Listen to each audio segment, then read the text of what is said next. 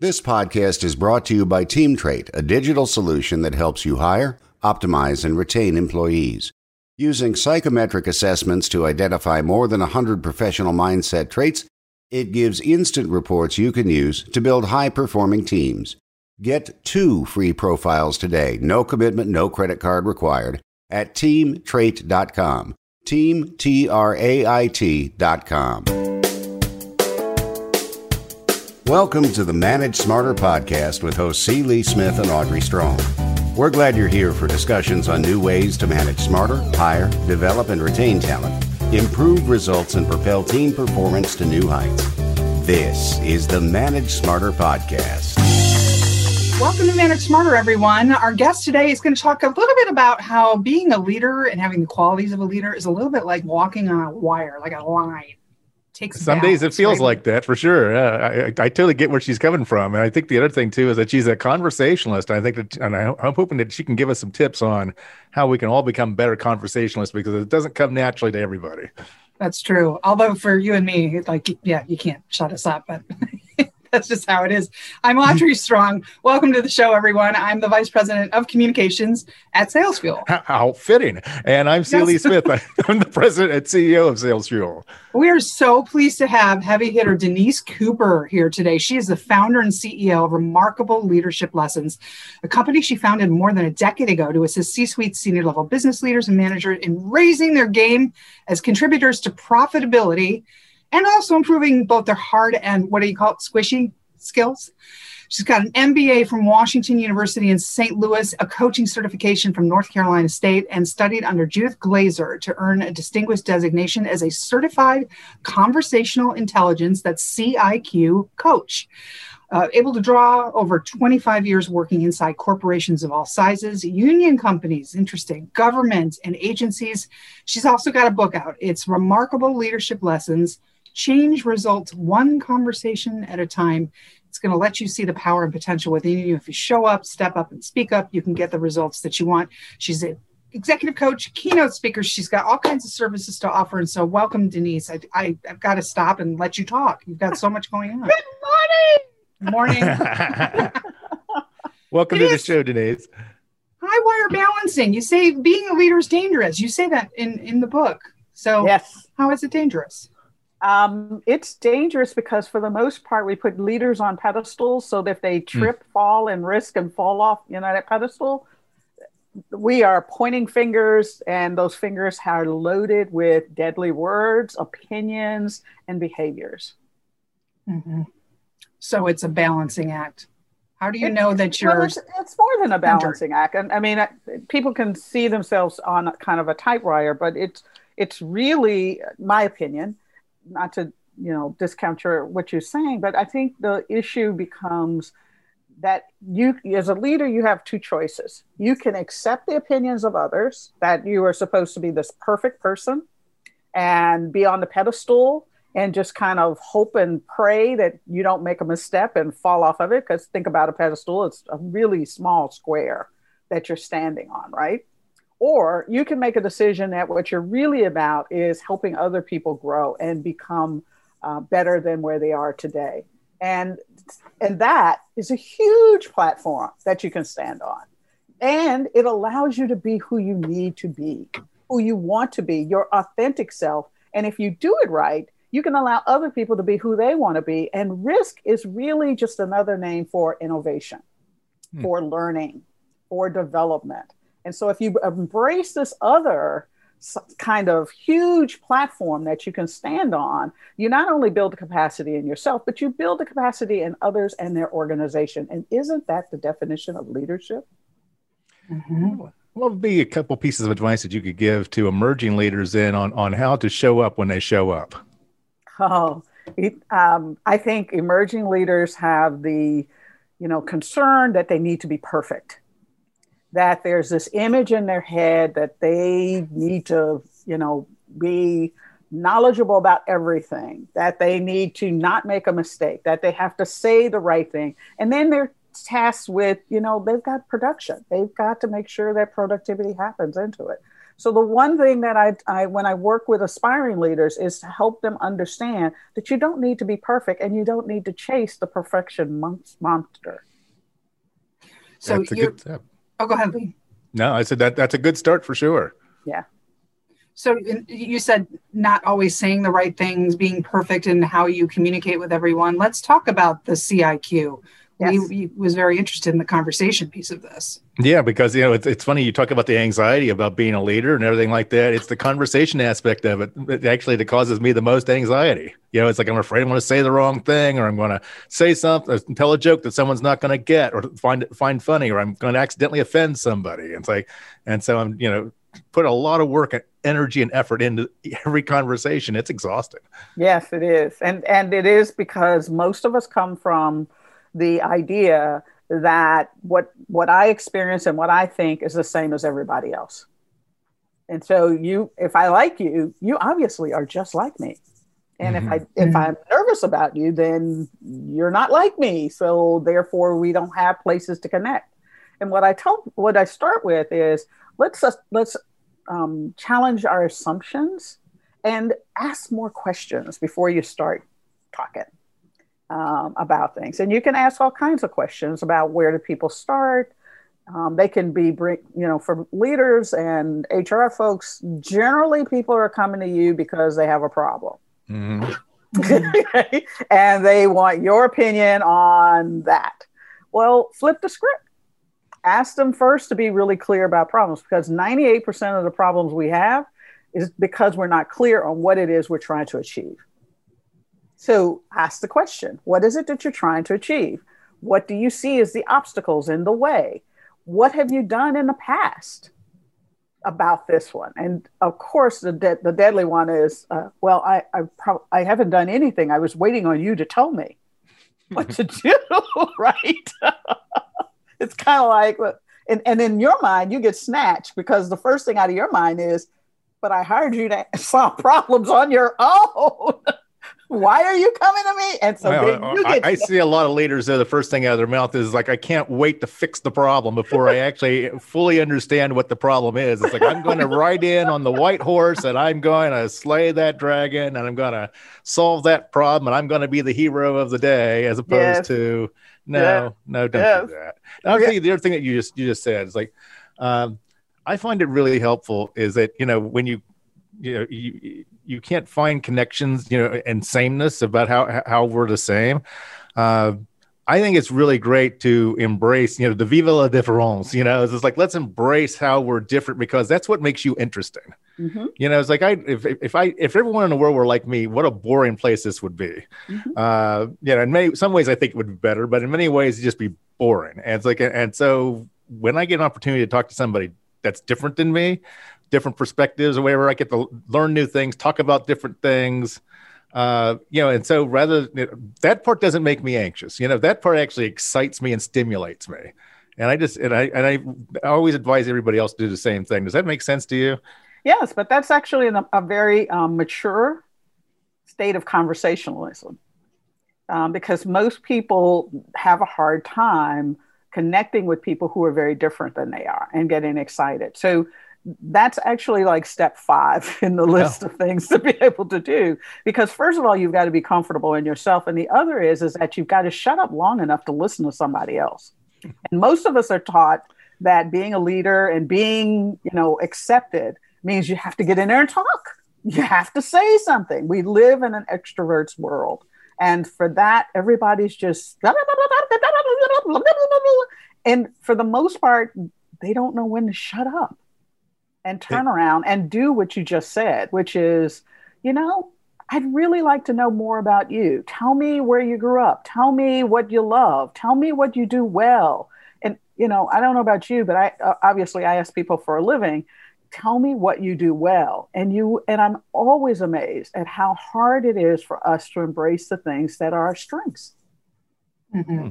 Your book is full of Denise isms and one of them is you don't know what you don't know. So yeah maybe you want to be quiet and actually learn and listen. listen and know what you you know. Your book also i love this in terms of having difficult conversations and mastering the art of conversation. You have a list of uh, questions by ethnicity that that are through each lens of each group of people that I found fascinating because some of the questions on there, I was like, why would they ask us that? Um, and would you talk a little bit about that part of the book? Because I thought that that would be very useful to a lot of people. Leaders. I call them the insensitive questions.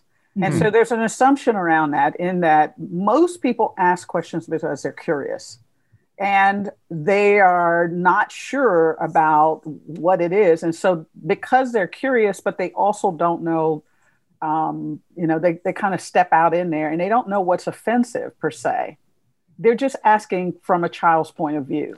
Now, I'm, there are some people who ask the questions because they're just trying to gig you and get you off your um, your your game plan. But for the most part, I find you know 90% of folks are really genuinely trying to connect and trying to do the right thing. And if we come in with that assumption, then it makes it easier for us to deal with whether the person is just innocent and asking an insensitive question, like, wow, your hair is different, Denise. And for the, your guests, you can't see that I'm black and have, you know, natural hair. And I've, uh, and I've had that question. Your hair is different. And the first thing they want to do is grab my hair mm. uh, to see what it feels like because it doesn't look like, it doesn't feel like white person's hair, and therefore they want to know what it feels like. I also talk about the story, you know, taking it from the perspective of a child's point of view. I talk about when I went to school in South Dakota, and um, I was teaching at the time um, kindergartners. And the little boy, he'd never seen anyone who was black. Well, I didn't know that at the time. I really didn't know. It never occurred to me that he hadn't but he was really scared of me and he just kept ducking and dodging. And then one day he finally, you know, I said, What's the deal? You know, what's going on? And he blurts out, You look like Dookie.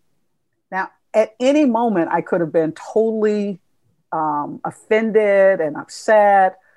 But being able to take a deep breath, because it did hit me like a gut punch, mm-hmm. um, I stepped back and realized that to him, the perspective of not seeing someone who, and I'm a dark skinned woman, that may be the only thing he could relate to.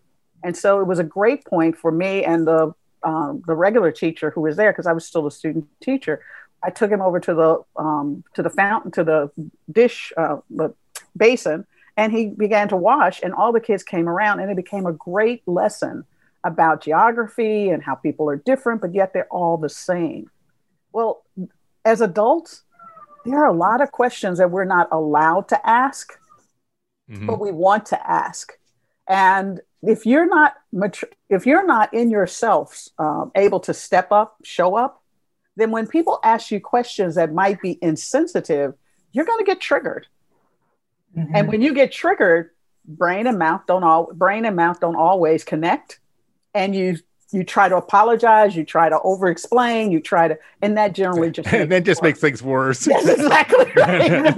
like you said, Lee, though, you've you've run into things like this, Lee, and it's like you're just standing there trying to figure out what to say. And I thought that part of the book would be gr- of great help to so many people. I can't wait to dive into that part of the book. That mm-hmm. sounds fascinating. I mean, yeah. really, really terrific stuff.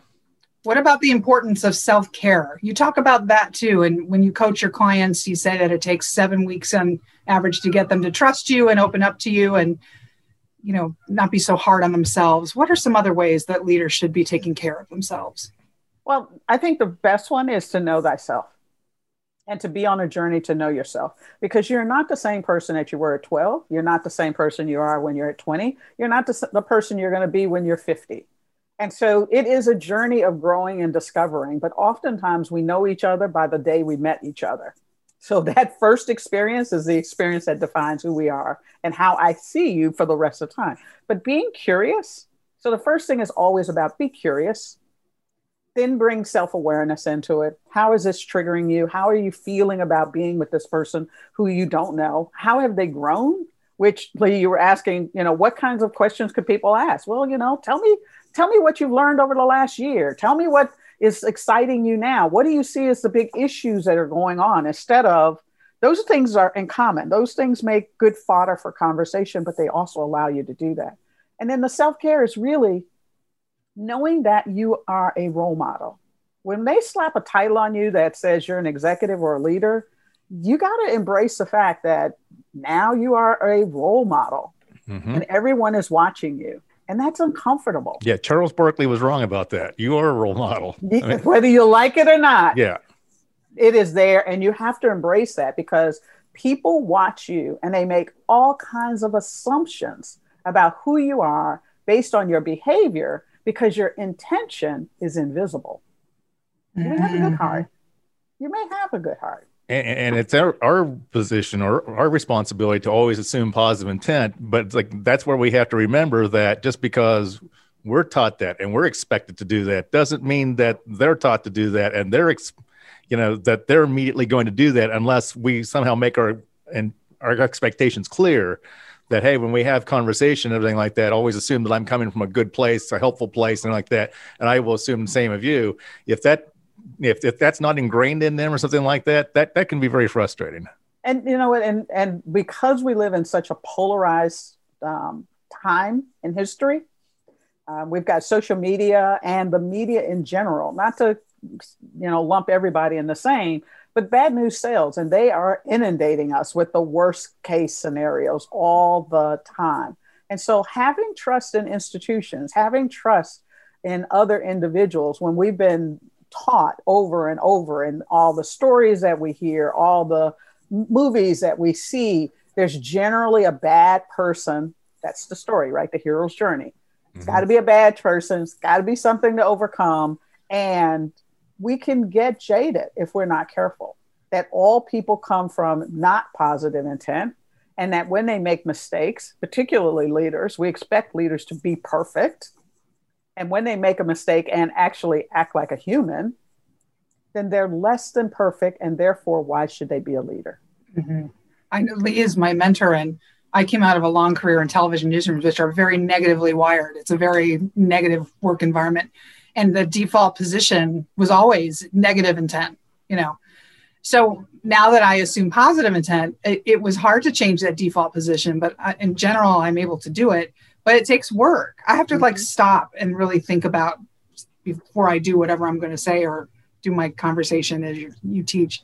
How sh- should people change their default setting? What's a recommendation you have that might help me further solidify my default setting? Well, when It's when vibe. it happens, because you're right, it is a trigger. It happens all the Mhm. time, especially when you it's a habit, and that's what it is. It's a habit you're trying to break. And Mhm. anybody who's tried to break a habit, you know how hard that is. But one question you can always ask yourself is what else is true? So when something happens, whether it's positive or negative, what else is true? Because the key is um, in being a good conversationalist and getting results that you want to get is that you've got to understand the other person's perspective. We all stand on a different um, square. And so from that square, we see and don't see things that I may have an advantage of seeing on my square that you can't see from your square, but I don't know that if we if I don't assume that you don't. And so it's really asking questions about what other story could be true.